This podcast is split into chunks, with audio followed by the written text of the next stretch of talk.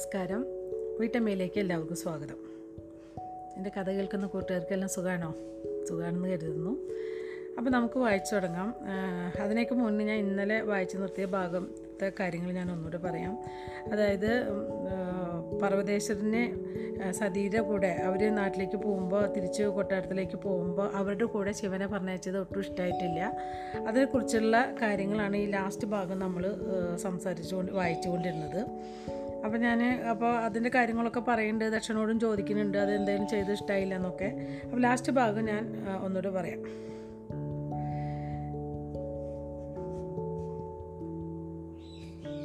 ദക്ഷൻ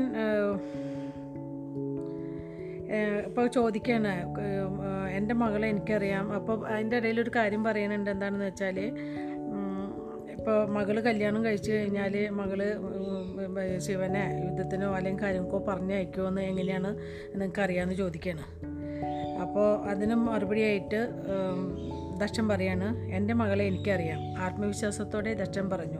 അവളെ പ്രീതിപ്പെടുത്തുവാൻ എന്താണ് വേണ്ടതെന്നും എനിക്കറിയാം.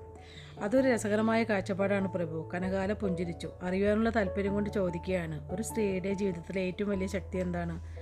ദക്ഷൻ ഉറക്കെ പൊട്ടിച്ചിരിച്ചു. എന്താ അങ്ങനെ ചോദിക്കാൻ? ഭൗതിക്കറിയില്ലേ? ശരി എന്റെ ജീവിതത്തിലെ ഏറ്റവും വലിയ മോഹം ഭർത്തമാതാവ് ഉണർന്നെൽക്കു ഉണർന്നെഴുന്നേൽക്കുന്നതിന് മുമ്പായി വീട്ടിൽ നിന്നിറങ്ങുക എന്നതാണ്. ദക്ഷനും കനകശാലയും കനകഹാലയും പൊട്ടിച്ചിരിച്ചു. പർവതേശ്വരന് അതിൽ തമാശയൊന്നും തോന്നിയില്ല. ഭവതിയുടെ ഭർത്തമാതാവിനെ കുറിച്ച് ഇങ്ങനെയൊന്നും പറയാൻ പാടില്ല. ശരി അല്പമൊന്നും ഉല്ലസിക്കൂ പർവതേശ്വരൻ കനകാല പറഞ്ഞു. താങ്കൾ എല്ലാം ഗൗരവമായി എടുക്കുന്നു. ഒരു സ്ത്രീയുടെ ജീവിതത്തിലെ ഏറ്റവും വലിയ ശക്തി അവളുടെ കഴിവുകളെ സ്നേഹിക്കുകയും ആരാധിക്കുകയും അംഗീകരിക്കുകയുമാണെന്ന് എനിക്ക് തോന്നുന്നു. ദറ്റൻ മന്ദസ് മന്ദസ്മിതത്തോടെ പറഞ്ഞു. കനകാല പുഞ്ചിരിച്ചു പുഞ്ചിരിച്ചുകൊണ്ട് തലകുലുക്കി. അവരുടെ ചക്രവർത്തി മനുഷ്യവികാരങ്ങളെ ശരിയായി മനസ്സിലാക്കുന്ന ആളാണ്. ഇതാണ് ഈ ഒരു ഭാഗമാണ് നമ്മൾ ഇന്നലെ വായിച്ചു നിർത്തിയത്. പിന്നെ എന്റെ പുറകിൽ എനിക്ക് രണ്ട് തത്തകളുണ്ട്. അവരുടെ ബഹളാണ് ഈ കേൾക്കുന്നത് അപ്പോൾ അത് ക്ഷമിക്കണം. വാതിലൊക്കെ അടച്ചിട്ടിട്ടാണെങ്കിലും നമ്മൾ ഫ്ലാറ്റിലൊക്കെ ആകുമ്പോൾ അത് എത്രയായാലും ശബ്ദം കേൾക്കും. ബഹളം വെക്കണം. അപ്പോൾ അവർ അപ്പോൾ എല്ലാവരും ക്ഷമിക്കുമെന്ന് കരുതുന്നു. അപ്പോൾ ഞാൻ അടുത്ത അധ്യായത്തിലേക്ക് കിടക്കുകയാണ് പത്താമത്തെ അധ്യായത്തിലേക്കാണ് നമ്മൾ പോകുന്നത്. ആ ചാപ്റ്ററിന്റെ പേരാണ് മൂട് പടമിട്ട രൂപം മടങ്ങിയെത്തുന്നു. അപ്പോൾ നമുക്ക് വായിച്ചു തുടങ്ങാം അല്ലേ? മന്ദാരപർവതത്തിന്റെ നിഗൂഢതയിൽ നിന്ന് പുറത്തേക്ക് വളരെ ശ്രദ്ധാപൂർവം വെട്ടിയുണ്ടാക്കിയ പാതയിൽ നിന്ന് ആ യാത്രാസംഘം പുറത്തു വന്നപ്പോൾ അല്പനിമിഷ നേരത്തേക്ക് രഥമൊന്ന് നിർത്തുവാൻ വീരനെ അപേക്ഷിച്ചു. വീരനെ സതി ശിവൻ നന്ദി എന്നിവർ മുട്ടുകുത്തി പർവതത്തെ നമസ്കരിച്ച ശേഷം ആ പർവ ആ പർവതം തുടർന്ന് നൽ- നൽകിക്കൊണ്ടേയിരുന്ന ഔദാര്യത്തിന് വേണ്ടി പ്രാർത്ഥിച്ചു. അവർ പ്രാർത്ഥന പൂർത്തിയാക്കുന്നതും കാത്ത് വലിയ മീശയും താടിയുമുള്ള ബ്രബാവ്യൻ എന്ന അരിഷ്ടനേമി ജാഗ്രതയോടെ അവരെ നിരീക്ഷിച്ചുകൊണ്ട് നിന്നു. അല്പനേരം കഴിഞ്ഞപ്പോൾ കഷ്ടിച്ച് മറ മറച്ചു പിടിക്കപ്പെട്ട അക്ഷമയോടെ ബബ്രാവ്യൻ ഒരു വിചിത്രമായ പേരാണ് ബബ്രാവ്യൻ വായിക്കുമ്പോൾ തന്നെ തെറ്റാൻ വളരെ സാധ്യതയുണ്ട്. ബബ്രേവൻ വീരനയുടെ അടുത്ത് ചെന്ന് പറഞ്ഞു മഹാരാണി രഥത്തിലേക്ക് തിരികെ എഴുന്നള്ളുവാനുള്ള സമയമായെന്ന് തോന്നുന്നു. ആ പടനായകനെ നോക്കിക്കൊണ്ട് എഴുന്നേറ്റ വീരനെ തലയാട്ടി. സതിയും ശിവനും നന്ദിയും അവരെ പിന്തുടർന്നു. അത് അവർ തന്നെ. അകലെയുള്ള വസ്തുക്കൾ കാണുവാനുള്ള ഉപകരണം താഴെ വെച്ച് തന്റെ യജമാനനോടായി വിദ്യുത്മനൻ പറഞ്ഞു. ആ യാത്രാസംഘത്തിനെ കാണാനാവാത്ത വിധം സുരക്ഷിതമായ അകലത്തിലായിരുന്നു ആ പടയണിച്ചുദ്രം പെട്ടെന്ന് കടന്നു ചെല്ലാനാവാത്ത കനത്ത കാട് അവർക്ക് ഫലപ്രദമായ ഒരു കവചമായി വർത്തിച്ചു. അതെ മൂടുപടമിട്ട രൂപം പറഞ്ഞു. അയാളുടെ കണ്ണുകൾ ശിവന്റെ പേശിബലമുള്ള ശരീരത്തിൽ തന്നെ തങ്ങി നിന്നു. ആഴ്ചകൾക്ക് മുമ്പ് ബ്രഹ്മക്ഷേത്രത്തിൽ വെച്ച് തന്നോട് ഏറ്റുമുട്ടിയ ആ രൂപം തന്നെയാണതെന്ന് ഉപകരണത്തിന്റെ സഹായമില്ലാതെ തന്നെ ആ മൂടുപടമിട്ട രൂപത്തിനെ മനസ്സിലാക്കുവാൻ സാധിച്ചു. അവൻ ഏതാ? എനിക്കറിഞ്ഞുകൂടാ പ്രഭു. അവന്റെ മേലൊരു കണ്ണു വേണം. കഴിഞ്ഞ തവണ നമ്മുടെ ആക്രമണം വിഫലമാക്കിയത് അവനാണ്. മുൻകൂട്ടി തയ്യാറെടുക്കാത്തത് മൂലമാണ് ആ പദ്ധതി പരാജയപ്പെട്ടതെന്ന് പറയുവാൻ വിദ്യുത്മനൻ ആഗ്രഹിച്ചിരുന്നു.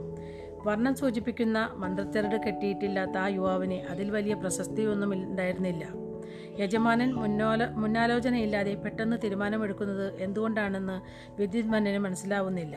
അത് അദ്ദേഹത്തിന്റെ സ്വഭാവത്തിന് യോജിച്ചതല്ല. തന്റെ ഏറ്റവും പ്രധാനപ്പെട്ട ലക്ഷ്യം അടുത്തു വരുന്നു എന്ന ചിന്ത അദ്ദേഹത്തിന്റെ തീരുമാനങ്ങളെ പൊതിയുന്നുണ്ടായിരിക്കാം. എങ്കിലും വിദ്യുത് മനൻ തന്റെ ആലോചനകൾ മനസ്സിൽ തന്നെ സൂക്ഷിക്കുവാൻ തക്ക ബുദ്ധിയുള്ളവനായിരുന്നു. ആക്രമിക്കുന്നതിന് ഏകദേശം ഒരു മണിക്കൂറോളം നമ്മൾ അവരെ പിന്തുടരണം.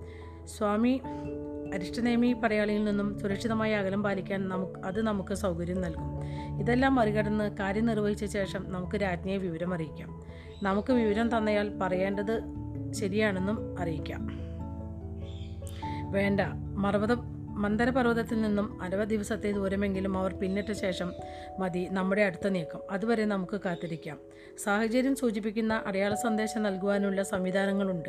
അവരുടെ സഹായിയിൽ എത്തുന്നതിന് മുൻപ് നമുക്ക് നമ്മുടെ ദൗത്യം പൂർത്തിയാക്കണം. ശരി പ്രഭു. യജമാനായ യജമാനന്റെ തന്ത്രപരമായ പ്രതിഭയ്ക്ക് വലിയ മംഗളൊന്നും ഏറ്റിട്ടില്ലെന്ന് മനസ്സിലാക്കിയ സന്തോഷത്തോടെ വിദ്യുന്മനം പറഞ്ഞു. പിന്നെ ഒരു കാര്യം. കാര്യങ്ങൾ പെട്ടെന്ന് പൂർത്തിയാക്കിയിരിക്കണം. മൂടുപടം ധരിച്ച രൂപം പറഞ്ഞു. നമ്മൾ കൂടുതൽ സമയമെടുക്കും തോറും കൂടുതൽ ആളുകൾക്ക് പരിക്കുപറ്റും ശരി പ്രഭു. മൂന്നാമത്തെ യാമമായപ്പോൾ ആ യാത്രാസംഘം പാതി വഴിയിലെ സ്വറസായ ഒരു സ്ഥലത്ത് ഉച്ചയൂണിനായി യാത്ര നിർത്തിവെച്ചു. ഒരു മിന്നാ മിന്നലാക്രമണം അസാധ്യമാക്കുന്ന രീതിയിൽ കുറേ ദൂരത്തേക്ക് ആ കാട് വെട്ടിത്തെളിച്ചിരുന്നു. രാജ്ഞിയുടെ തോഴിമാർ പെട്ടെന്ന് ഭക്ഷണപ്പൊതികൾ തുറന്ന് ആ തുറസായ സ്ഥലത്തിന്റെ മധ്യഭാഗത്ത് വെച്ച് ഭക്ഷണം ചൂടാക്കിയെടുത്തു. രാജകീയ സംഘവും ശിവനും ആ യാത്രാസംഘത്തിന്റെ ഏറ്റവും അറ്റത്തായി ദേവഗിരിയിലേക്കുള്ള ദിശയിലേക്ക് ഇരിപ്പുണ്ടായിരുന്നു. ദിശയിലായി ഇരിപ്പുണ്ടായിരുന്നു. ബബ്രാവ്യൻ അല്പം കൂടി ഉയർന്ന സ്ഥലത്ത് കയറി നിന്നുകൊണ്ട് ജാഗ്രതായ കഴുകൻ കണ്ണുകളുടെ ചുറ്റുഭാഗത്തും സൂക്ഷ്മ നിരീക്ഷണം നടത്തുന്നുണ്ടായിരുന്നു. രാജകീയ സംഘത്തിനു പുറമെ പകുതിയോളം അരിഷ്ടനേമി സൈനികരും ഭക്ഷണം കഴിക്കാനിരുന്നപ്പോൾ മറ്റുള്ളവർ കാവൽ നിരീക്ഷണം നിർത്തി. രണ്ടാം തവണ ചോറെടുക്കുന്ന നേരത്താണ് പാതയിലെ ഒരിടത്ത് ചുള്ളിക്കമ്പുകൾ ഒടിക്കുന്ന ശബ്ദം ശിവൻ കേട്ടത്. ഭക്ഷണം എടുക്കുന്നത് നിർത്തിവെച്ച് അടുത്ത ശബ്ദത്തിനായി അവൻ ശ്രദ്ധാപൂർവം കാതോർത്തു. പിന്നെ ശബ്ദമൊന്നും കേട്ടില്ല. അത് ഏതോ ഒളിയാക്രമണം നടത്താൻ എത്തിയിട്ടുള്ളവനാണെന്ന് സഹജവാസന ശിവനോട് ബന്ധിച്ചു. തെറ്റുപറ്റിയെന്ന് കണ്ടപ്പോൾ ശബ്ദമുണ്ടാക്കാതെ അനങ്ങാതിരിക്കുകയാണവർ. സതി ആ ശബ്ദം കേട്ടുപോ എന്നറിയാനായി ശിവൻ സതിയുടെ മുഖത്തേക്ക് നോക്കി. അവളും ശ്രദ്ധാപൂർവം പാതയുടെ നേർക്ക് ശ്രദ്ധിക്കുന്നുണ്ടായിരുന്നു. ചുള്ളിക്കമ്പിന് മുകളിലെ പാദങ്ങളുടെ സമ്മർദ്ദം കുറഞ്ഞപ്പോൾ എന്തോ ചതയുന്ന ചെറിയൊരു ശബ്ദം ഉയർന്നു. വളരെ ശ്രദ്ധയോടെ അതിനുവേണ്ടി മാത്രം കാതോർക്കുന്നവർക്കല്ലാതെ മറ്റാർക്കും അത് കേൾക്കാനാവില്ല. പെട്ടെന്ന് കയ്യിലുണ്ടായിരുന്ന ഭക്ഷണത്തളിക താഴെ വെച്ച് വാൾ ഊരിപ്പിടിച്ച് ശിവൻ പരിച പുറകിൽ ചേർത്തു വെച്ചു. ആ യാത്രാസംഘത്തിന്റെ മറുവശത്ത് നിലയുറപ്പിച്ചിരുന്ന ബബ്രേവൻ ശിവൻ വാൾ ഊരുന്നതും കണ്ടിരുന്നു. തൽക്ഷണം വാൾ ഊരിപ്പിടിച്ച് തയ്യാറായി നിന്ന അയാൾ തന്റെ അനുചരന്മാർക്ക് നിശബ്ദമായി അതിവേഗ സൂചനകൾ നൽകി. നിമിഷങ്ങൾക്കുള്ളിൽ യുദ്ധസജ്ജരാകുവാൻ കഴിവുള്ളവരായിരുന്നു അരിഷ്ടനേമികൾ. വാൾ ഊരിപ്പിടിച്ചുകൊണ്ട് സതിയും നന്ദിയും പോരാട്ടത്തിന് സജ്ജമായി നിലയുയർപ്പിച്ചു കഴിഞ്ഞിരുന്നു. പിന്നോട്ട് തിരിഞ്ഞു നോക്കാതെ തന്നെ സതി വീരണിയോട് ഇങ്ങനെ മന്ത്രിച്ചു. അമ്മ ഉടൻ തന്നെ രഥത്തിൽ കയറിയിരുന്ന് വാതിലുകളെല്ലാം അകത്തു നിന്ന് കൊട്ടിയിടണം. തോഴിമാരെയും അവാഹത്തിന് വാഹത്തിന് വാഹനത്തിനകത്ത് കടത്തിയിരുത്തണം. ആദ്യം തന്നെ കുതിരകളെ വാഹനത്തിൽ നിന്ന് അഴിച്ചുമാറ്റണം. നമ്മൾ തിരിഞ്ഞോടുന്നില്ല. ശത്രുവിന് അമ്മയെ തട്ടിക്കൊണ്ടുപോകാനുള്ള അവസരം നൽകുവാനും നമ്മൾ ഉദ്ദേശിക്കുന്നില്ല. സതി നീ എന്റെ കൂടെ വരൂ. വീരണി യാചിച്ചു. ആ സമയം വീരണിയുടെ ദാസിമാർ കുതിരകളുടെ വണ്ടിയുടെ മുഖങ്ങളിൽ നിന്നും മോചിപ്പിച്ചു. ഇല്ല ഞാൻ ഇവിടെ തന്നെ നിൽക്കും. വേഗമാവട്ടെ. നമുക്ക് സമയമില്ല. വീരനി ദാസിമാരോടൊപ്പം വണ്ടിക്കുള്ളിലേക്ക് കടന്ന് അതിന്റെ വാതിലുകൾ അകത്തുനിന്ന് അടച്ച് തഴുതിട്ടു. അല്പം അകലെ അനുചരന്മാരോട് പറഞ്ഞു അവരുടെ തന്ത്രം എനിക്കറിയാം. തെക്കൻ അതിർത്തിയിൽ വെച്ച് ഞാൻ ഈ ഭീരുക്കളെ കണ്ടിട്ടുള്ളതാണ്. അവരാദ്യ അവരാദ്യം ഒരു ചാവർ സംഘത്തെ അയക്കും. അവർ പിന്തിരിഞ്ഞോടുന്നത് പോലെ ഭാവിക്കും. എന്നിട്ട് നമ്മളെ അവരുടെ കെണിയിൽ കൊണ്ട് ചാടിക്കും. നഷ്ടങ്ങളെക്കുറിച്ചൊന്നും എനിക്ക് വേവലാതിയില്ല. നമ്മൾ ആ ജാരസന്ധതികളെ പിന്തുടർന്ന് ആക്രമിക്കും. ഒരെണ്ണത്തെ പോലും ബാക്കി വയ്ക്കാതെ നമ്മൾ അവരെ നശിപ്പിക്കും. അരിഷ്ടനിയമങ്ങളുടെ ഇടയിലേക്കാണ് അവർ എത്തിപ്പെടുന്നത്. ആ തെറ്റിന് അവർ വലിയ വില കൊടുക്കേണ്ടി വരും. ഇതിനിടയിൽ ശിവൻ സതിയോട് ശ്രദ്ധാപൂർവം വന്ദിച്ചു. അവരെന്തോ വലിയ ഉദ്ദേശം വെച്ചാണ് വരുന്നത്. രാജകുടുംബാംഗങ്ങൾ രാജകുടുംബത്തേക്കാൾ പ്രധാനപ്പെട്ട ഒരു സാധ്യത ഇവിടെ വേറെയില്ല. ഭവതി കൂടി ആ വാഹനത്തിൽ കയറിയിരിക്കുന്നതാണ് നല്ലതെന്ന് തോന്നുന്നില്ലേ? സതിയുടെ കണ്ണുകൾ അത്ഭുതത്തോടെ ശിവന്റെ നേർക്ക് പാഞ്ഞു ചെന്നു. അതിനെ നിഷേധി നിഷേധിക്കുന്ന ഒരു നോട്ടം ശിവന് നേർക്ക് പായിക്കുന്നതിന് മുൻപേ അവളുടെ മുഖത്ത് വേദന നിറഞ്ഞൊരു ഭാവം മിന്നിമറിഞ്ഞിരുന്നു. ഞാൻ പോരാടാൻ പോവുകയാണ് അവൾ പറഞ്ഞു. ഇവൾക്ക് എന്തു കുഴപ്പമാണ് സംഭവിച്ചത്? ഞാൻ പറഞ്ഞത് മുഴുവനായും യുക്തിസഹമാണ്. ശത്രുവിന്റെ ഏറ്റവും പ്രധാന ലക്ഷ്യത്തെ ബുദ്ധിമുട്ടുള്ളതാക്കി തീർക്കുക. അതോടെ പോരാടുവാനുള്ള അവരുടെ ആത്മവിശ്വാസം ഇല്ലാതാക്കും. പാതയിലേക്ക് ശ്രദ്ധ കേന്ദ്രീകരിക്കുന്നതിനായി ശിവൻ ആ ചിന്തകളെല്ലാം കുടഞ്ഞു കളഞ്ഞു ശത്രുവിന്റെ ഏതു നീക്കവും ശ്രദ്ധിക്കുവാനുള്ള വ്യഗ്രതയിൽ യാത്രാസംഘത്തിലെ ഓരോരുത്തരും കാതുകൂർപ്പിച്ചിരുന്നു. ആക്രമണത്തിന് തയ്യാറായിരിക്കുകയായിരുന്നു അവർ. ആദ്യ നീക്കം നടത്തുന്നതിനുള്ള ഊഴം ശത്രുവിന്റേതായിരുന്നു നേരത്തെ കണ്ടത് ഒരു വ്യാജ സൂചനയായിരിക്കാമെന്ന് കരുതിയിരുന്ന നേരത്താണ് താഴത്തെ പാതയിൽ നിന്നും ശംഖുനാഥം മുഴങ്ങിയത് മന്ദർപർവതത്തിന്റെ ദിശയിൽ നിന്ന് ശിവൻ തിരിഞ്ഞു നോക്കിയെങ്കിലും നിന്ന നിൽപ്പിൽ നിന്ന് ഇളകിയില്ല. ആ ശംഖനാഥം ഉയർത്തുന്നത് ആരായാലും അവർ അതിവേഗം രാജകീയ സംഘത്തിനടുത്തേക്ക് നീങ്ങിക്കൊണ്ടിരിക്കുകയായിരുന്നു. ശിവന് ആ ശബ്ദകോലാഹലം തിരിച്ചറിയാനായില്ല. എങ്കിലും തെക്കൻ അതിർത്തിയിൽ നിന്നുള്ള അരിഷ്ടനേമികൾക്ക് അത് തിരിച്ചറിയാൻ കഴിഞ്ഞു. നാഗധ്വനി മുഴക്കുന്ന ശംഖുനാഥമായിരുന്നു അത്. താങ്കൾ ആക്രമണത്തിനൊരുങ്ങുന്നു എന്നൊക്കെ പ്രഖ്യാപിക്കുന്നതിനാണ് നാഗന്മാർ ആ ശംഖനാഥം മുക മുഴക്കാറുള്ളത്. പോരാടാൻ അക്ഷമരായി നിൽക്കുന്ന നിൽക്കുകയായിരുന്നുവെങ്കിലും ബ്ര- ബ്രബേവൻ ബബ്രാവ്യൻ കൃത്യമായ പോരാട്ട പ്രക്രിയയെക്കുറിച്ച് മറന്നിരുന്നില്ല. അയാൾ ഒരു സഹായിയുടെ ആംഗ്യം കാണിച്ചു. ആ പടൻ ഉടൻ വാഹനത്തിനടുത്തെത്തി. അതിന്റെ കീഴ്ഭാഗത്ത് ഉറപ്പിച്ചിരുന്ന ഒരു പെട്ടി പുറത്തേക്ക് വലിച്ചെടുത്തു. അത് ചവിട്ടി തുറന്ന് അതിന്റെ ഒരു വശത്തുണ്ടായിരുന്ന ഒരു അണിയിൽ പിടിച്ച് അയാൾ അമർത്തി. ആ പെട്ടിയിൽ നിന്നും ഒരു പുകക്കുഴൽ ഉയർന്നു വന്നു. ഏകദേശം ഇരുപത്തഞ്ച് അടിയോളം ഉയരമുണ്ടായിരുന്നു അതിന്. ആ പുകക്കുഴൽ ഉയരമുള്ളതിനാൽ അതിൽ നിന്നുള്ള പുക ആ വനാന്തരത്തിൽ തങ്ങി നിൽക്കാതെ മുകളിലേക്ക് പൊങ്ങിയിരുന്നുകൊണ്ട് മന്ദരപ്രദേശത്തും ദേവഗിരിയിലുമുള്ള സൈനികർക്ക് അത് കാണാൻ കഴിയുമായിരുന്നു. അതിൽ നിന്നുയരുന്ന ചുവന്ന നിറത്തിലുള്ള പുക ഏറ്റവും വലിയ അപകടത്തെയാണ് സൂചിപ്പിച്ചിരുന്നത്. അവിടേക്കുള്ള ആ സഹായം എത്തുവാൻ ആറു മണിക്കൂർ എടുക്കുമായിരുന്നു. അതിവേഗം സഞ്ചരിച്ചാൽ നാലു മണിക്കൂർ. പോരാട്ടം ദീർഘനേരം നീണ്ടു നിൽക്കണമെന്ന് പബ്രാവിൻ ഉദ്ദേശിച്ചിരുന്നില്ല. അതിനൊക്കെ മുൻപ് തന്നെ നാഗന്മാരെയും ചന്ദ്രവംശികളെയും കൊന്നുകളയണമെന്നായിരുന്നു അയാൾ ഉദ്ദേശിച്ചിരുന്നത്. മന്ദരപർവതത്തിലെയുള്ള പാതയോരങ്ങളിൽ നിന്നാണ് ആ ആക്രമണം ആക്രമണം ആരംഭിച്ചത്. പത്ത് ചന്ദ്രവംശി സൈനികരടങ്ങുന്ന ഒരു ചെറിയ സംഘം അരിഷ്ട നിയമങ്ങൾക്ക് നേരെ പാഞ്ഞു ചെന്നു അതിൽ ഒരു സൈനികൻ നാഗശംഖ് ഉയർത്തിപ്പിടിഞ്ഞ് ആഞ്ഞൂതിക്കൊണ്ടിരുന്നു. മറ്റൊരു സൈനികന്റെ മുഖവും ശിരസും തുണികൊണ്ട് മൂടിയിരുന്നു. ആ മൂടുപടത്തിലിട്ട ദ്വാരങ്ങളിലൂടെ അയാളുടെ കണ്ണുകൾ മാത്രമേ പുറത്തേക്ക് കാണാനുണ്ടായിരുന്നുള്ളൂ. സാക്ഷാൽ നാഗം തന്നെയായിരുന്നു അത്. ശിവൻ അനങ്ങിയില്ല. ആ സ യാത്രാ സംഘത്തിന്റെ അങ്ങേയറ്റത്തായി യുദ്ധം ആരംഭിക്കുന്നത് അവൻ കണ്ടു. പത്ത് ചന്ദ്രവംശികൾ മാത്രമേ അവിടെ ഉണ്ടായിരുന്നുള്ളൂ. അരിഷ്ടനേമിക്ക് ആരുടെയും സഹായം ആവശ്യമുണ്ടായിരുന്നില്ല. സതിയോടും നന്ദിയോടും അവർ നിൽക്കുന്നിടത്ത് തന്നെ നിൽക്കുവാൻ അവൻ നിർദ്ദേശിച്ചു. ഈ ആക്രമണം ഒരു കാപട്യമാണെന്ന് മനസ്സിലാക്കിയ സതി ശിവന്റെ നിർദ്ദേശം അംഗീകരിച്ചു. പോരാട്ടവും തീവ്രവും ക്ഷണികവുമായിരുന്നു. ചന്ദ്രവംശി സൈനികർ അതിരൂക്ഷമായി പോരാടിയെങ്കിലും എതിരാളികളുടെ എണ്ണം കൂടുതലായിരുന്നു. ബബ്രാവ്യൻ പ്രതീക്ഷിച്ചതുപോലെ അവർ പൊടുന്നതിനെ പിന്തിരിഞ്ഞോടി. അവരെ വിടരുത്. ബബ്രാവ്യൻ അലറി എല്ലാത്തിനെയും കൊന്നുകളയണം. അരിഷ്ടനേമി സൈനികർ അവരുടെ പടനായകന്റെ നേതൃത്വത്തിൽ പിന്തിരിഞ്ഞോടുന്ന ചന്ദ്രവംശികളെ ആക്രമിക്കുവാനായി പാഞ്ഞു. ശിവൻ വിളിച്ചു പറഞ്ഞത് അവരാരും കേട്ടില്ല. അരുത് അവിടെ നിൽക്ക് അവരുടെ പിന്നാലെ ഓടരുത്. ശിവൻ വിളിച്ചു പറഞ്ഞത് ചില അരിഷ്ടനേമികൾ കേട്ടെങ്കിലും മറ്റുള്ളവർ അതിനു മുന്നേ ചന്ദ്രവംശികളുടെ പുറകെ പാഞ്ഞു പോയിരുന്നു ശിവന്റെ ഒപ്പം സതിയും നന്ദിയും ഇരുപത്തഞ്ചോളം ഭടന്മാരും മാത്രമാണ് ആ വെളിമ്പ്രദേശത്തുണ്ടായിരുന്നത്. ദേവഗിരിയിലേക്കുള്ള പാതയുടെ നേർക്ക് ശിവൻ തിരിഞ്ഞു. അവിടെ നിന്നാണ് നേരത്തെ ചുള്ളി ചുള്ളിക്കമ്പുകൾ ഒഴിയുന്ന ശബ്ദം അവൻ കേട്ടിരുന്നത്. ശേഷിക്കുന്ന അരിഷ്ടനിയമങ്ങൾക്ക് നേരെ അവൻ തിരിഞ്ഞു നോക്കി. പുറകോട്ട് ചൂണ്ടി കാട്ടിക്കൊണ്ട് വളരെ ശാന്തവും പതറാത്തതുമായ സ്വരത്തിൽ അയാൾ പറഞ്ഞു എവിടെ നിന്നായിരിക്കും യഥാർത്ഥ ആക്രമണം ഉണ്ടാവുക. ആ ദിശയിലേക്ക് തിരിഞ്ഞു നിന്ന് നിങ്ങൾ നാലുപേരടങ്ങുന്ന ചെറു സംഘങ്ങളായി പുറപ്പെട്ട് തയ്യാറായി നിൽക്കുക. രാജകുമാരി ഏറ്റവും നടുവിൽ ആയിരിക്കണം. അതിൽ ഏറ്റവും നടുവിലായിരിക്കണം. അഞ്ച് പത്ത് നിമിഷങ്ങൾക്കെങ്കിലും നമ്മൾ അവരെ പ്രതിരോധിച്ച് പിടിച്ചു നിർത്തണം. ചന്ദ്രവംശികളുടെ പുറകെ പോയ അരിഷ്ടനേമികൾ അവിടെ ആരുമില്ലെന്ന് മനസ്സിലാക്കി തിരിച്ചു വരും. അരിഷ്ടനേമി ശിവനെ നോക്കി തലയാട്ടി. യുദ്ധം ചെയ്ത് കാര്യരുമ്പായി തിരുന്നവരായിരുന്നു അവർ. ബുദ്ധിശക്തിയുള്ള അക്ഷോഭനായ താൻ ചെയ്യുന്നതെന്താണെന്ന് വ്യക്തമായ ധാരണയില്ല. ഒരു മേധാവിയിലപ്പുറം മറ്റൊന്നും തന്നെ അവർ ആഗ്രഹിക്കുന്നില്ലായിരുന്നു. ശിവൻ ആജ്ഞാപിച്ചതുപോലെ സൈനിക കവചത്തിന് രൂപം കൊടുത്ത് അവർ തയ്യാറായി നിന്നു. പിന്നെ ശരിയായ ആക്രമണമുണ്ടായി. മൂടുപണമണിഞ്ഞ ഒരു രൂപത്തിന്റെ നേതൃത്വത്തിൽ നാൽപ്പത് ചന്ദ്രവംശി സൈനികർ ആ മരക്കൂട്ടത്തിനിടയിൽ നിന്നും സൂര്യവംശികളുടെ യാത്രാസംഘത്തിനു നേരെ സാവധാനം നടന്നെടുത്തു. എണ്ണത്തിൽ കുറവായിരുന്ന അരിഷ്ട നിയമങ്ങൾ ശത്രു അടുത്തു വരുന്നതും കാത്ത് അനങ്ങാതെ നിന്നു. രാജകുമാരിയെ ഞങ്ങൾക്ക് സമർപ്പിച്ചാൽ ഞങ്ങൾ പോയിക്കൊള്ളാം മൂടുപടമിട്ട ചൂപം പറഞ്ഞു. അനാവശ്യമായി രക്തചൊരിച്ചലിനെ ഞങ്ങൾ ആഗ്രഹിക്കുന്നില്ല. ബ്രഹ്മക്ഷേത്രത്തിൽ വെച്ച് കണ്ട അതേ കോമാളി തന്നെ. വിചിത്രമായ ഉടയാടകളാണ് ധരിച്ചിരുന്നുവെങ്കിലും അയാൾ നന്നായി പോരാടുന്നവനാണ്.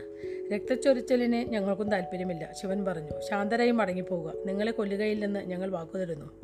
എടാ കിരാത നീ മരണത്തിന്റെ മുഖത്താണ് നോക്കിക്കൊണ്ട് നിൽക്കുന്നത്. മൂടുപടമിട്ട രൂപം പറഞ്ഞു. വാക്കുകളേക്കാൾ തന്റെ ആംഗ്യത്തിലുള്ള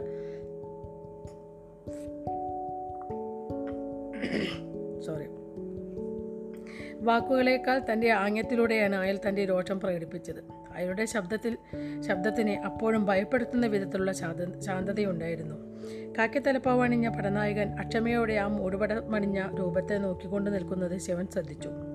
അയാൾക്ക് നേരിട്ട് ആക്രമണം നടത്താൻ തന്റെ ദൗത്യം പൂർത്തിയാക്കുവാനുള്ള ആഗ്രഹമുണ്ടായിരുന്നു. പാളയത്തിൽ തന്നെ പടയോ ഞാനിപ്പോൾ നോക്കിക്കൊണ്ടിരിക്കുന്നത് ഉത്സവങ്ങൾക്ക് മൂത്തണിയുന്ന മൂട മൂടത്തമാർന്ന മുഖംമൂടിയിലാണ്. താമസിയാതെ അത് നിന്റെ കഷ്ടകാലം നിറഞ്ഞ കഴുത്തിന് താഴേക്ക് ഊരി തലയ്ക്ക് വലിവില്ലാത്ത നിങ്ങളുടെ സേനാപതിയോട് യുദ്ധതന്ത്രങ്ങൾ വെളിപ്പെടുത്താൻ പാടില്ലെന്ന് പറഞ്ഞ് മനസ്സിലാക്കുക മൂടുപടമിട്ട രൂപം ഒന്നും മിണ്ടാതെ അക്ഷോഭനായി നിന്നു. അയാൾ വിദ്യുത് മന്നനെ തിരിഞ്ഞു നോക്കിയില്ല. നാശം. ഇയാൾ മിടുക്കനാണ്. എടാ കാട്ടുജാതി ഇത് അവസാനത്തെ മുന്നറിയിപ്പാണ്. മൂടുപടക്ക മൂടുപടക്കാരൻ ആവർത്തിച്ചു. അവളെ ഇപ്പോൾ തന്നെ വിട്ടുതരണം. എന്തോ ഓർമ്മ വന്നിട്ടെന്ന പോലെ സതി വാഹനത്തിനു നേരെ തിരിഞ്ഞ് വിളിച്ചു പറഞ്ഞു. അമ്മേ അടിയന്തരാവശ്യങ്ങൾ അറിയിക്കുവാനുള്ള ശംഖ് ശംഖ് മുൻഭാഗത്തെ അഴിൽ തന്നെയുണ്ട്. അതെടുത്ത് ഉറക്കെ ഊതിക്കൊള്ളുക. സഹായം ആവശ്യപ്പെട്ടുകൊണ്ടുള്ള ഉച്ചത്തിലുള്ള ശംഖുനാഥം മുഴങ്ങി. ബബ്രാവിന്റെയും അനുചരന്മാരുടെയും ശ്രദ്ധ അവിടേക്ക് ക്ഷണിക്കപ്പെട്ടു കഴിഞ്ഞിരിക്കുന്നു. തന്റെ അനുകൂല സാഹചര്യം തട്ടിയെടുക്കപ്പെട്ടു എന്ന് മനസ്സിലാക്കിയ ആ മൂടുപടക്കാരൻ തന്നെത്താൻ ശപിച്ചുകൊണ്ട് ശാപവാക്കുകൾ ഉരുവിട്ടു. തന്റെ പദ്ധതി നടപ്പാക്കുവാൻ അയാൾക്ക് വളരെ കുറച്ച് സമയമേ ഉണ്ടായിരുന്നുള്ളൂ. മറ്റ് സൂര്യവംശി സൈനികരെല്ലാം ഉടൻ തന്നെ അവിടെ എത്തിച്ചേരും. ആക്രമിക്കുകയും അരിഷ്ടനേമി നിന്നിടത്തു നിന്ന് തന്നെ പറഞ്ഞു തയ്യാറായിക്കൊള്ളുക ശിവൻ പറഞ്ഞു. അവർ ആക്രമിക്കുന്നത് കാത്തിരിക്കാം. കൂടുതൽ സമയമെടുക്കുക. എന്നതായിരിക്കണം നമ്മുടെ നിലപാട്. രാജകുമാരി സുരക്ഷിതയായിരിക്കണം. നമ്മുടെ കൂട്ടാളികൾ ഉടനെ തിരിച്ചെത്തും. ചന്ദ്രവംശികൾ അടുത്തെത്തിയപ്പോൾ സതി കാവൽ സൈന്യത്തെയും ഭേദിച്ചുകൊണ്ട് മുന്നോട്ട് കയറി വന്നു മുന്നോട്ട് കയറി വന്നുകൊണ്ട് ആ മുഴുപടമിട്ട രൂപത്തെ ആക്രമിച്ചു. സതിയുടെ മിന്നലാക്രമണം ചന്ദ്രവംശികളുടെ മുന്നോട്ടുള്ള നീക്കത്തെ പ്രതികൂലമായി ബാധിച്ചു. അരിഷ്ട നിയമങ്ങൾക്ക് മറ്റ് പോം പോംവഴികളൊന്നുമില്ലായിരുന്നു. ക്രൂരന്മാരായ കഴിവുകളെപ്പോലെ അവർ ചന്ദ്രവംശികളെ ആക്രമിച്ചു. വിദ്യുത്മനം മുന്നോട്ട് കയറി അയാൾ സതിയുടെ അടുത്തെത്തുമെന്ന് കണ്ടപ്പോൾ ശിവൻ ഇടതുഭാഗത്തേക്ക് സതിയെ സംരക്ഷിക്കുന്നതിനായി നീങ്ങി. വിദ്യുത്മനൻ വാൾ ചുഴറ്റി ശിവനെ അകറ്റി നിർത്തുവാൻ ശ്രമിച്ചു. എന്നാൽ ശിവന്റെ ദ്രുതഗതിയിലുള്ള ചലനങ്ങൾ വിദ്യുത്മനന്റെ ചുവട് തെറ്റിച്ചു. ശിവൻ അനായാസം അയാളുടെ വെട്ടി തടുത്തുമാറ്റി പരിചകൊണ്ട് അയാളെ പുറകോട്ട് തള്ളി. ഇതിനിടയിൽ നന്ദി ഇടത്തോട്ട് കയറി ചന്ദ്രവംശികൾ സതിയുടെ നേർക്ക് മുന്നേറുന്നത് അടഞ്ഞു. സതി അതിശക്തമായ വെട്ടുകൾ വെട്ടുകൾ ഉതിർത്തുകൊണ്ട് ആ മൂടുപടത്തെ ആക്രമിച്ചു. അയാളാകട്ടെ പ്രത്യേക പ്രത്യ- പ്രത്യാക്രമണത്തിനു പകരം പ്രതിരോധത്തിലൂന്നി യാതൊരു പരിക്കും പറ്റാതെ ജീവനോടെ അവളെ അയാൾക്ക് വേണമായിരുന്നു. പുറകോട്ട് തള്ളിമാറ്റുന്നതിനിടയിൽ അവസരം കിട്ടിയപ്പോൾ ശിവൻ വിദ്യുത്മന്നന്റെ ചുമലിൽ ആഞ്ഞുവെട്ടി. മുഖം ചൊളിച്ചുകൊണ്ട് അയാൾ തന്റെ പരിചയം ഉപയോഗിച്ച് ശിവന്റെ മറ്റൊരു ആക്രമത്തെ തടുത്തു. അതോടൊപ്പം അയാളുടെ വാൽപ്പിടി ശിവന്റെ അടിവയറ്റിന് നേർക്ക് പാഞ്ഞു ചെന്നു. തൽക്ഷണം ശിവൻ പരിചയകൊണ്ട് അത് തടുക്കുവാൻ ശ്രമിച്ചു. എന്നാൽ അതിനെ വേഗത പോരായിരുന്നു. ശിവന്റെ നെഞ്ചിൻ ചവ നെഞ്ചിൽ വെട്ടുവാൻ വിദ്യുത്മന്യന് സാധിച്ചു. പുറകോട്ട് ഒഴിഞ്ഞുമാറി വലതുമാറി ചാടി ഉയർന്ന് ശിവൻ തന്റെ വാളുകൊണ്ട് അതിശക്തമായി കുത്തി. വിദ്യുത്മനൻ തത്സമയം അതിന് തടയിടുവാൻ പരിച കൊണ്ടുവന്നുവെങ്കിലും സാധാരണ ചുവടുകളിലൊന്നും കാണാത്ത ശിവന്റെ അടുത്ത നീക്കം അയാളുടെ ചലനങ്ങളെ അസ്ഥിരപ്പെടുത്തി. ശിവൻ ഒരു മികച്ച വാൾപ്പയറ്റ് വിദഗ്ധനാണെന്ന് മനസ്സിലാക്കി അയാൾ പുറകിലേക്ക് മാറി.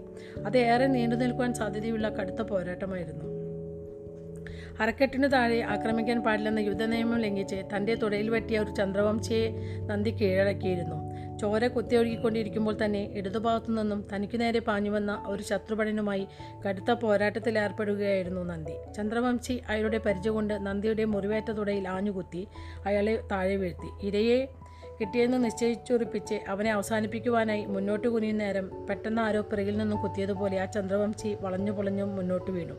അയാളുടെ പുറകിൽ ഒരു കടാര തുളഞ്ഞു കയറിയിരിക്കുന്നത് നന്ദി കണ്ടു. തലയുർത്തി നോക്കുമ്പോൾ ശിവന്റെ ഇടതുകൈ ഒരു അർത്ഥവിദ്ധം അർത്ഥവൃത്തം തീർത്തുകൊണ്ട് ആ കത്തി വലിച്ചെടുക്കുന്നത് നന്ദി കണ്ടു.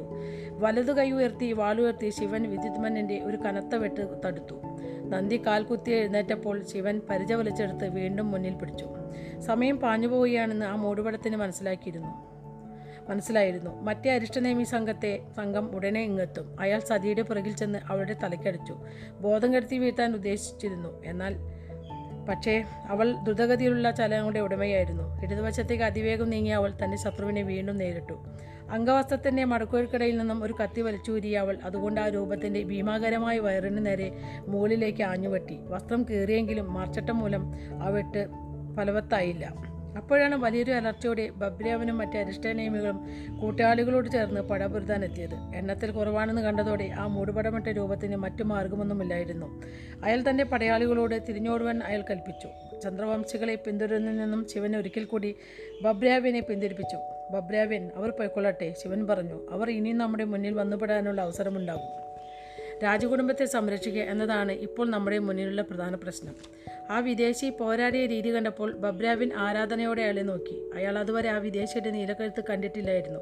അയാൾ ഭവ്യതയോടെ തലകുലുക്കി അത് ശരിയാണ് മറുനാട്ടുകാരാ. ബബ്രാവിൻ ഉടൻ തന്നെ അരിഷ്ടനേമി സൈനികരെ കൊണ്ട് ഒരു വലയം തീർത്ത ശേഷം മുറിവേറ്റ ഭടന്മാരെ അതിനകത്ത് കൊണ്ടുവന്ന് കിടത്തി. മൃതദേഹങ്ങൾ തൊട്ടിട്ടില്ല.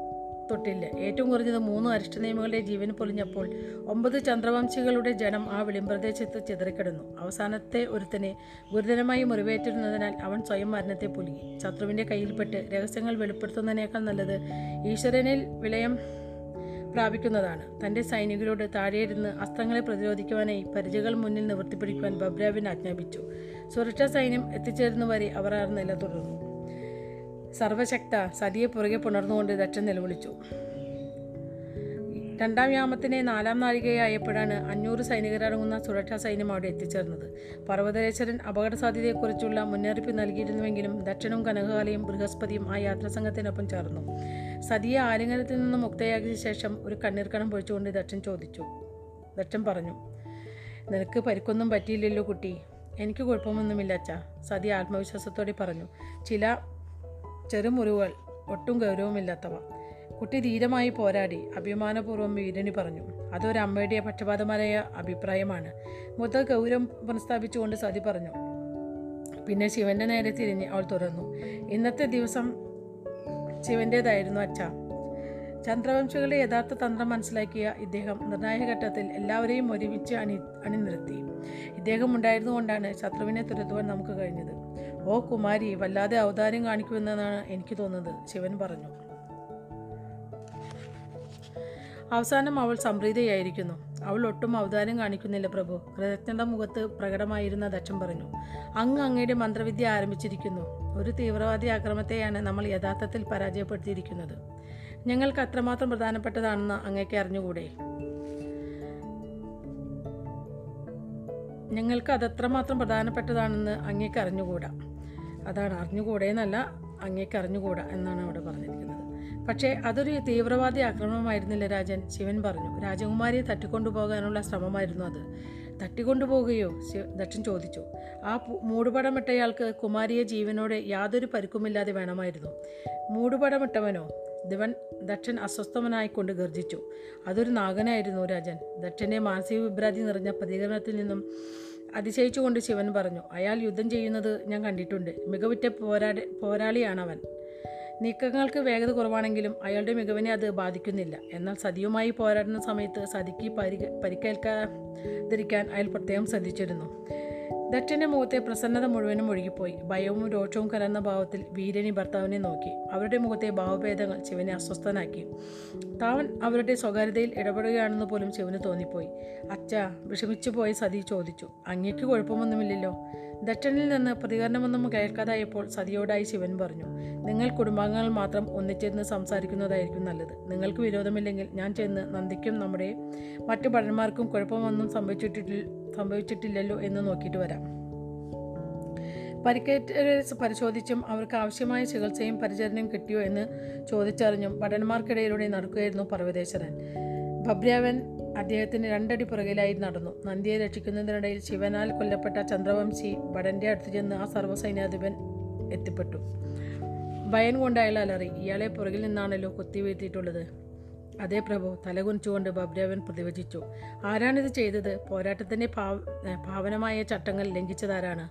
ആ മറുദേശക്കാരനാണെന്ന് തോന്നുന്നു പ്രഭു. പക്ഷേ ചന്ദ്രവംശികളാൽ ആക്രമിക്കപ്പെട്ട പടനായകൻ നന്ദിയെ രക്ഷപ്പെടുത്തുവാൻ വേണ്ടിയാണ് ഇത് ചെയ്തതെന്ന് ചെയ്തതെന്നാണ് ഞാൻ കേട്ടത്. നന്ദിയുടെ അരയ്ക്കു താഴെ ആക്രമിച്ച ചന്ദ്രവംശി ഭടൻ യുദ്ധനിയമം ലംഘിച്ചിരുന്നു. പർവതേശ്വരൻ തിരിഞ്ഞു നിന്ന് ബബ്രാവിനെ രൂക്ഷമായി നോക്കിയപ്പോൾ അയാൾ പേടിച്ചു പറിച്ചു. ചട്ടം ചട്ടം ചട്ടം തന്നെയാണ്. അദ്ദേഹം വരണ്ടു. ശത്രുവിനേക്കാൾ അത് അവഗണിക്കുകയാണെങ്കിൽ പോലും നമ്മൾ അത് പിന്തുടരാൻ ബാധ്യസ്ഥരാണ്. അതേ പ്രഭു കൊല്ലപ്പെട്ടവന് വേണ്ടവിധമുള്ള സംസ് ശവസംസ്കാര ശുശ്രൂഷ ലഭിച്ചുവെന്ന് ഉറപ്പുവരുത്തണം. ചന്ദ്രവംശികൾ അടക്കമുള്ള സകലർക്കും. പക്ഷേ പ്രഭു അത്ഭുതത്തോടെ ബബ്രാവൻ ചോദിച്ചു അവർ ഭീകരവാദികളല്ലേ? അവർ ഭീകരവാദികളായിരിക്കാം. പർവതേശ്വരം വരണ്ടു. പക്ഷേ നമ്മൾ സൂര്യവംശികളാണ്. നമ്മൾ ശ്രീരാമദേവന്റെ പിന്തുടർച്ചക്കാരാണ്. ശത്രുക്കളോട് പോലും നമ്മൾ പുലർത്തുന്ന ചില മര്യാദകളുണ്ട്. ചന്ദ്രവംശികൾക്കും അർഹമായ വിധത്തിലുള്ള ശവസംസ്കാര ശുശ്രൂഷ ശുശ്രൂഷ ലഭിക്കും. മനസ്സിലായില്ലേ? ഉപപ്രഭു എന്തുകൊണ്ടാണ് നിങ്ങൾ ആ മറുദേശക്കാരനെ പ്രഭു എന്ന് വിളിക്കുന്നത്? പരിക്കേറ്റ് തൊട്ടടുത്ത് കിടന്നിരുന്ന ഒരു അരിഷ്ടനേമി നന്ദിയോട് ചോദിച്ചു. നന്ദിയോടും പരിക്കേറ്റ് കിടന്നിരുന്ന മറ്റ് പടയാളികളോടുമൊപ്പം അരമണിക്കൂർ ചെലവിട്ട ശേഷമാണ് ശിവൻ അവിടെ നിന്ന് പോകുന്നത് ആ പരിക്കേറ്റവരെ കണ്ടാൽ മണിക്കൂറുകൾക്ക് മുൻപാണ് അവർ യുദ്ധം ചെയ്തതെന്ന് വിശ്വസിക്കാൻ ബുദ്ധിമുട്ടാണ്. അവർ പരസ്പരം ആഹ്ലാദപൂർവം സംസാരിച്ചു കൊണ്ടിരുന്നു. യുദ്ധത്തിന്റെ തുടക്കത്തിൽ തന്നെ പറ്റിയ അബദ്ധത്തെക്കുറിച്ച് പറഞ്ഞ് അവർ കളിയാക്കുന്നുണ്ടായിരുന്നു. ക്ഷത്രിയന്മാരുടെ ശൈലിയിൽ മരണത്തിൻ മരണത്തിന്റെ മുഖത്ത് നോക്കി ചിരിക്കുക എന്നാൽ അതൊരു ധീരപുരുഷന്റെ ലക്ഷണമാണ്. കാരണം അദ്ദേഹം എന്റെ സ്വാമിയാണ്. നന്ദി വളരെ അനായാസം പ്രതിവചിച്ചു. പക്ഷേ അയാളൊരു വിദേശിയാണ്. വർണത്തിന്റെ സൂചനകളൊന്നുമില്ലാത്ത വിദേശി അരിഷ്ടനേമി പറഞ്ഞു. അയാളൊരു ധീരനായ പോരാളി തന്നെ. പക്ഷേ മെലുഹയിൽ ഇത്തരം പോരാളികൾ ധാരാളമുണ്ട്. പിന്നെ അയാൾക്കെന്താ ഈ ഇത്ര പ്രത്യേകത? രാജകുടുംബത്തോടൊപ്പം അയാൾ ഇത്ര അധികം നേരം ചെലവഴിക്കുന്നത് എന്തുകൊണ്ടാണ്?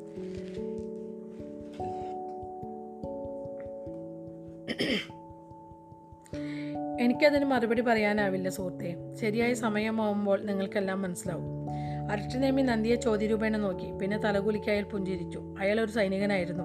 വല്ലപ്പോഴും മാത്രമാണ് അയാൾ സ്വന്തം കാര്യം നോക്കിയിരുന്നത്. വലിയ ചോദ്യങ്ങൾ അയാളുടെ മനസ്സിൽ ദീർഘനേരം തങ്ങി നിന്നിരുന്നില്ല. എന്തായാലും എന്റെ സുഹൃത്തെ നിങ്ങളൊരു ധീരനായ പോരാളിയാണ് എന്ന കാര്യം പറയാനുള്ള ശരിയായ സമയം എടുത്തി എത്തിയിരി എത്തിയിരിക്കുന്നു. പരിക്ക് പറ്റിയിട്ട് നിങ്ങൾ ഗംഭീരമായി പോരാടി. കീഴടങ്ങൽ എന്ന വാക്കിന്റെ അർത്ഥം നിങ്ങൾക്കറിയില്ല. നിങ്ങളെ എന്റെ ഭ്രാതാവായി സഹോദരനായി കാണുന്നതിൽ എനിക്ക് അഭിമാനമുണ്ട്. അരിഷ്ടനേമിയിൽ നിന്നുള്ള വലിയൊരു പ്രസ്താവനയായിരുന്നു അത്. മെലൂഹൻ സൈന്യത്തിന്റെ ഒരു ചിട്ടയായിരുന്നു ഭ്രാത സംവിധാനം. രണ്ടു ഭ്രാതാക്കൾ എന്നാൽ രണ്ട് സഹോദരന്മാർ എന്നർത്ഥം. അവർ ഒന്നിച്ചായിരിക്കും യുദ്ധം ചെയ്യുക. അവർ പരസ്പരം കാത്തുകൊണ്ടാണ് യുദ്ധം ചെയ്യുക. അവർ ഒരിക്കലും ഒരു സ്ത്രീയെ പ്രണയിക്കുകയില്ല എത്ര പരുക്കനാണെങ്കിലും ഏത് സത്യവും അവർ പരസ്പരം തുറന്നു പറഞ്ഞിരിക്കും. സാമ്രാജ്യത്തിലെ ഏറ്റവും ഉന്നത ശ്രേണിയിൽപ്പെട്ട സൈനികരായിരുന്നു അരിഷ്ടനേമികൾ ഒരു അരിഷ്ടനേമി അതേ വർഗത്തിൽപ്പെട്ട ആളുമായി മാത്രമേ ഭ്രാതാബന്ധം ഏർ, പുലർത്തുകയുള്ളൂ തനിക്കൊരിക്കലും അരിഷ്ടനേമിയുടെ ഭ്രാതാവാകാൻ കഴിയില്ലെന്ന് നന്ദിക്ക് അറിയാമായിരുന്നു അയാൾക്ക് സ്വാമിയോടൊപ്പം നിന്നേ മതിയാവൂ. അയാൾ അരിഷ്ടനേമിയുമായി ഭ്രാതാബന്ധം സ്ഥാപിക്കാനുള്ള അവസരം ലഭിക്കുന്ന കാര്യമോർത്തപ്പോൾ നന്ദിയുടെ കണ്ണിൽ അശ്രുകണങ്ങൾ നിറഞ്ഞു. എന്റെ പേരിൽ കണ്ണീർ പൊഴിക്കരുത്. കൗതുകപൂർവം മൂക്കു ചുളിച്ചുകൊണ്ട് സന്തോഷത്തോടെ ആ അരിഷ്ടനേമി പറഞ്ഞു. അരിഷ്ടനേമിയുടെ കൈത്തണ്ടിയിൽ കളിയായി അടിച്ചുകൊണ്ട് നന്ദി പൊട്ടിച്ചെറിച്ചു സുഹൃത്തെ നിന്റെ പേരെന്താണ്? നന്ദി ചോദിച്ചു. കൗസ്തവൻ. അരിഷ്ടനേമി പ്രതിവദിച്ചു. പ്രതിവചിച്ചു. ഒരു ദിവസം ചന്ദ്രവംശികളെ തുരുത്ത തുരുത്തുന്നതിനുള്ള യുദ്ധത്തിൽ നമ്മൾ ഒരുമിച്ച് പോരാടും. പിന്നെ ശ്രീരാമദേവന്റെ അനുഗ്രഹമുണ്ടെങ്കിൽ നമ്മൾ ആ ജാരസന്ധതികളെ കൊന്നൊടുക്കും.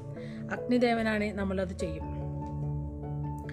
താങ്കൾ നാഗന്റെ മനസ്സിൽ കടന്നുകൂടിയ കാര്യം കൗതുകരമാണ് ശിവന്റെ വയറിന് മുകളിലെ മുറിവ് വൃത്തിയാക്കി വെച്ച് കെട്ടുന്നത് നോക്കിക്കൊണ്ട് നിൽക്കെ ബൃഹസ്പതി പറഞ്ഞു എല്ലാ ഭടന്മാരുടെയും മുറിവുകൾ വെച്ചുകൂട്ടിയ ശേഷം മാത്രം മതി. തനിക്കുള്ള പരിചരണമെന്ന് നിർ ശിവൻ നിർബന്ധിച്ചിരുന്നു. ആ എനിക്കത് ശരിക്ക് വിശദിക്കാൻ വിശദീകരിക്കാനാവില്ല. ശിവൻ പറഞ്ഞു നാഗന്മാർ എങ്ങനെയാണ് ചിന്തിക്കുന്നതെന്ന് എന്റെ മനസ്സിലേക്ക് എങ്ങനെയോ കടന്നതെന്ന് മാത്രം. എങ്കിൽ എനിക്കത് വിശദീകരിക്കാൻ കഴിയും. ശരിക്കും? എന്ത്? താങ്കൾ സർവശക്തനായി പേര് വിളിക്കാൻ സാധിക്കാത്ത നീ ആണെന്നാണ് അതിനുള്ള വിശദീകരണം. കണ്ണുകൾ മലർക്കെ വിടർത്തി പൗരാണികമായ ഒരു മാന്ത്രികനെ പോലെ കൈകൾ കൊണ്ട് ആംഗ്യം കാണിച്ച് ബൃഹസ്പതി പറഞ്ഞു അവർ പൊട്ടിച്ചിരിച്ചു. ആ പൊട്ടിച്ചിരിയിൽ ശിവൻ പുറകോട്ട് മലർന്നു. സൈനിക വൈദ്യർ ശിവനെ രൂക്ഷമായി നോക്കി. അത് കണ്ടയുടൻ ശിവൻ ശാന്തനായിരുന്നു മുറിവ് കെട്ടുന്നതിന് അനുവദിച്ചു.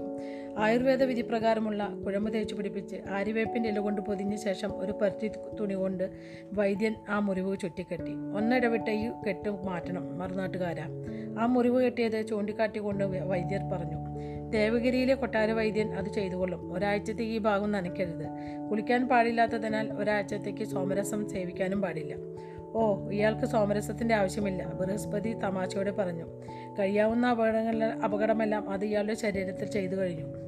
ശിവനും ബൃഹസ്പതിയും ഒരിക്കൽ കൂടി നിസ്സഹരായവെന്നും പൊട്ടിച്ചിരിച്ചു. അത് കണ്ട് ആ വൈദ്യർ ഈർഷ്യത്തോടെ തലവെട്ടിച്ച് പോയി. പക്ഷേ ഒരു കാര്യം ഗൗരവത്തോടെ ചോദിക്കട്ടെ? ബൃഹസ്പതി ശാന്തനായിക്കൊണ്ട് ചോദിച്ചു. എന്തിനാണ് അവർ നിങ്ങളെ ആക്രമിക്കുന്നത്? നിങ്ങൾ അവരെ ആരെയും ഉപദ്രവിച്ചിട്ടില്ലല്ലോ. എന്റെ നേരെയായിരുന്നില്ല ആ ആക്രമണം എന്ന് ഞാൻ കരുതുന്നു. സതിയായിരുന്നു അവരുടെ ലക്ഷ്യം ശിവൻ പറഞ്ഞു. സതി എന്തിനു സതി? അതാണ് കൂടുതൽ നിഗൂഢമായ കാര്യം. ഒരു പക്ഷേ സതിയെ മാത്രം ലക്ഷ്യം വെച്ചായിരിക്കണമെന്നില്ല ശിവൻ പറഞ്ഞു. അവരുടെ ലക്ഷ്യം രാജകുടുംബമായിരിക്കാം. പ്രധാന ലക്ഷ്യം ചക്രവർത്തി തന്നെയായിരിക്കാം. അദ്ദേഹം ഇവിടെ ഇല്ലാതിരുന്നതിനാൽ അവർ അടുത്ത ലക്ഷ്യമായ സതിയെ ഉന്നം വെച്ചു. രാജകുടുംബത്തിലെ ഏതെങ്കിലും പ്രധാനപ്പെട്ട വ്യക്തിയെ തട്ടിക്കൊണ്ടുപോയ ശേഷം അത് വെച്ച് വിലപേശുവാനായിരിക്കും അവരുടെ പദ്ധതിയെന്ന് എനിക്ക് തോന്നുന്നു. ബൃഹസ്പതി പ്രതിവചിച്ചില്ല. അദ്ദേഹം വ്യാകുലനായതുപോലെ കാണപ്പെട്ടു. കൈകൾ ചേർത്ത് പിടിച്ച് അവ മൂത്തനടുത്തേക്ക് കൊണ്ടുവന്ന ശേഷം കാര്യമായി ആലോചിക്കുന്ന മട്ടിൽ അദ്ദേഹം അലക്ഷ്യമായി വിദൂരതയിലേക്ക് നോക്കിക്കൊണ്ടിരുന്നു. ശിവൻ മടിശീലിൽ കൈയിട്ട് പൊയ്ക്കാനുള്ള ചില്ലം കയ്യിലെടുത്ത് അതിലൽപ്പം കഞ്ചാവ് ശ്രദ്ധാപൂർവം നിറച്ചു.